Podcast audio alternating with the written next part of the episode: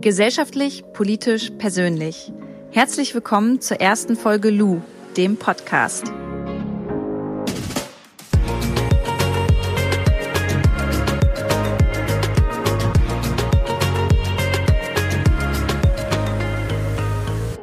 Mein Name ist Luisa Dellert und ich freue mich, dass ihr zu der ersten Folge hier eingeschaltet habt. Einige von euch kennen mich ja von Instagram als Luisa Dellert. Andere sind auch schon viel länger dabei und kennen mich noch unter dem Username für Trio.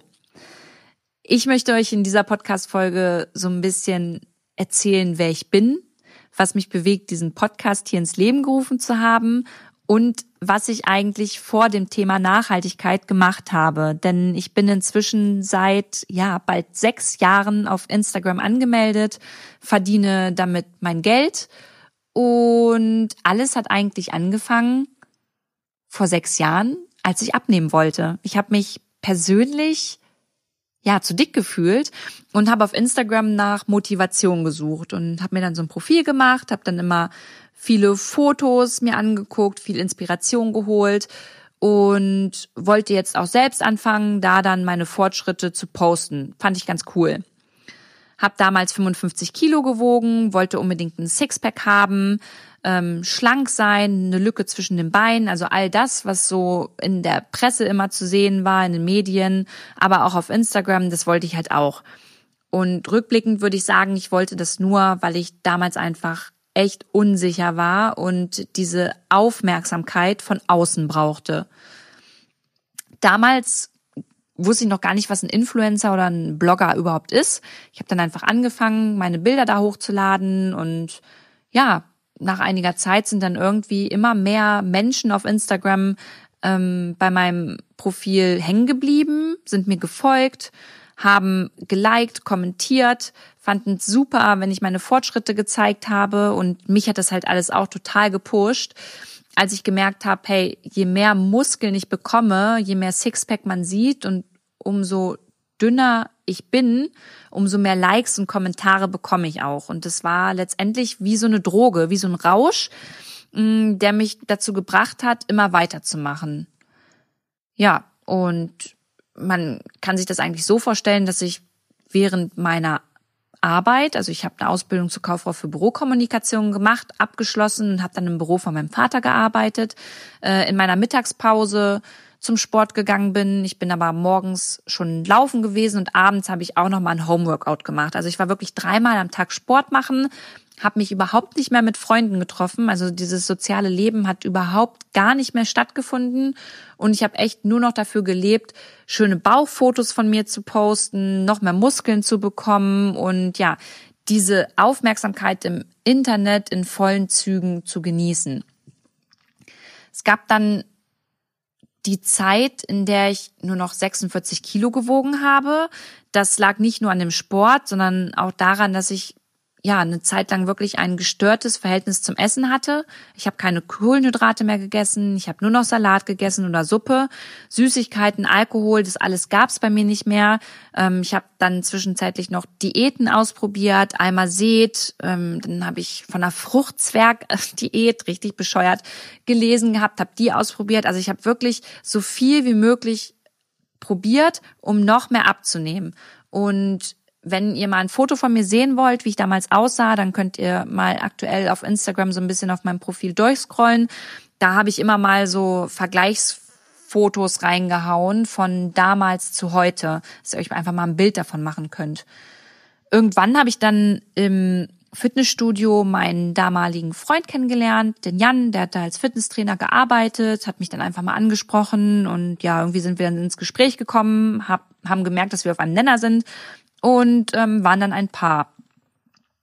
Wir haben dann auch immer viel zusammen Sport gemacht und irgendwann bin ich bei unseren gemeinsamen Trainings dann auch mal umgekippt, hatte mega Kopfschmerzen, war kurz bewusstlos und ja, wollte danach gleich weitermachen im, im Takt und meine Burpees, meine Ausfallschritte äh, so gut es geht durchpowern. Und irgendwann hat dann Jan, aber auch mein Vater gesagt, okay, das geht gar nicht mehr, Luisa. Du musst jetzt mal zum Arzt gehen. Du musst dich echt mal kontrollieren lassen. Du bist nur noch ein Gerüst, ein Klappergerüst und du kippst beim Sport um. Du isst nichts mehr. Das ist alles nicht gesund. Wollte das natürlich nicht, hab gesagt, hey, okay, Leute, das wird schon wieder, ich esse ein bisschen mehr, dann passt das schon, aber glücklicherweise ähm, wurde ich echt dazu gedrängt, jetzt mal den Arzt dann aufzusuchen. Und ich war dann bei einem Kardiologen und der hat bereits bei der ersten Untersuchung direkt festgestellt, Frau Dellert, Sie haben ein Loch in der Herzklappe, Sie können in Zukunft erstmal keinen Sport mehr machen, Sie werden operiert. Und da ist für mich natürlich eine Welt zusammengebrochen. Ich hatte zu dem Zeitpunkt schon relativ viele Follower auf Instagram und habe wirklich für diese Plattform so gelebt, dass ich mir nicht hätte vorstellen können, jetzt mit dem Sport zu pausieren, keine Bauchfotos mehr von mir zu posten. Ich hatte Angst, dass ich Follower verliere, dass sich keiner mehr für mich interessiert. Das war ja alles ein ganz großer Albtraum für mich. Und vier Wochen später lag ich dann tatsächlich auf dem OP-Tisch. Es ging dann auch alles gut. Bei mir musste die Herzklappe letztendlich nur ähm, geflickt werden. Und das Loch in der Herzklappe hatte ich jetzt auch nicht, weil ich so viel Sport gemacht habe. Das war schon immer da, ist aber durch diesen exzessiven Lebensstil, den ich da betrieben habe, einfach schneller größer geworden. Bin dann irgendwann aufgewacht nach der OP. Mein Brustkorb war komplett aufgeschnitten. Ich konnte mich nicht bewegen. Ich hatte überall Schläuche in mir und ja, dieses Gefühl, das ich da hatte, das kann ich nicht mal in Worten beschreiben, aber es war ganz, ganz komisch, weil ich mir dachte, okay, du hast ein Sixpack, du hast eine Lücke zwischen den Beinen, du wirst von allen Leuten im Internet angehimmelt, aber du liegst jetzt hier in einem Bett, kannst keinen Sport mehr machen, wie geht's jetzt weiter? Und das hat echt eine Zeit lang wirklich gedauert, zu akzeptieren, dass sich mein Körper jetzt auch wieder verändert. Denn keinen Sport machen, hieß gleichzeitig natürlich, ähm, ja, dass ich nicht mehr an meinen Muskeln arbeiten konnte. Ich habe musste zu dem Zeitpunkt auch einfach essen, weil ich ganz, ganz schwach war und habe so nach und nach wieder zugenommen. Hab aber auch nach und nach gelernt, dass es wichtigere Dinge im Leben gibt, als einen durchtrainierten Körper und eine Lücke zwischen den Beinen zu haben. Weil ich habe verstanden, dass ich nach dieser OP wirklich mich glücklich schätzen konnte, am Leben zu sein, riechen, sehen zu können, fühlen zu können, ähm, irgendwann wieder auf dem Bein zu stehen und durch den Park spazieren zu können. Das waren all so eine Sachen, die mir im ersten Moment gar nicht so bewusst waren, aber ich nach und nach so richtig realisiert habe. Und da ist emotional bei mir auch ganz viel eingebrochen. Ich bin dann auch in einer Therapie gewesen, habe dann mit einer Therapeutin ganz viel darüber gesprochen, habe ganz viel aus meiner Kindheit aufgearbeitet, aber auch ähm, ja aus dieser Zeit, in der ich so exzessiv Sport betrieben habe. Und es hat mir dabei geholfen, einfach zu mir selbst zu finden und meinen Körper ja so zu akzeptieren, wie er ist und nicht alles auf meinen Körper zu reduzieren. Und das habe ich dann auch auf Instagram gezeigt. Also ich habe dann so nach meiner Fitnessphase gezeigt, hallo, ich bin immer noch Lou, ich mache aber nicht mehr so viel Sport, das geht gerade einfach noch nicht, ich habe zugenommen, aber ich fühle mich trotzdem wohl, so wie ich bin und ich kann trotzdem noch einen Halbmarathon laufen und trotzdem fit sein. Hab dann auch irgendwann mein erstes Zellulite-Bild gezeigt, weil ich dachte, hey, okay, auch meine Zellulite, auch meine Dehnungsstreifen, das gehört alles zu mir, so wie es ist und Warum immer diese perfekten Bauchfotos zeigen, wenn man auch anders perfekt sein darf, nämlich auch mit Zellulite. Und es hat damals so vielen, besonders Frauen, aber auch Männern, die geschrieben haben, hey Lu, danke, meine Freundin, die dreht dir total durch zu Hause und ich zeige ihr dein Bild und es geht ihr gut. Also es gab so viele Menschen, denen das so gut getan hat und es hat mich so gefreut und mich darin einfach noch mehr auch so ein bisschen bestätigt, ja, einen anderen Weg einzuschlagen und nicht zu zeigen, wie man jetzt ähm, von 55 Kilo auf 45 Kilo kommt und sich eigentlich gar nicht mehr in seinem Körper wohlfühlt, weil es einem seelisch so unter Druck setzt und eigentlich total den Stress macht. Dieses Thema hat mich dann super lange begleitet, das Thema Selbstliebe, Liebe, das begleitet mich auch heute noch.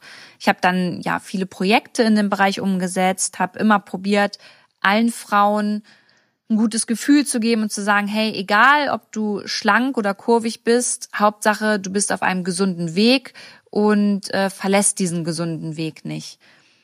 Und dann kam irgendwann der Urlaub in Malta oder auf Malta. Ich weiß gar nicht, ob man in oder auf Malta sagt, aber auf jeden Fall war ich da mit Jan damals im Urlaub und wollte so ein typisches Unterwasserfoto haben. Ich weiß nicht, ob ihr das kennt, aber viele Blogger haben ja immer so ein Bild unter Wasser, wenn sie sich da strecken und recken und im Hintergrund türkises Wasser und hatten jetzt diese GoPro und ja, haben probiert Fotos zu machen.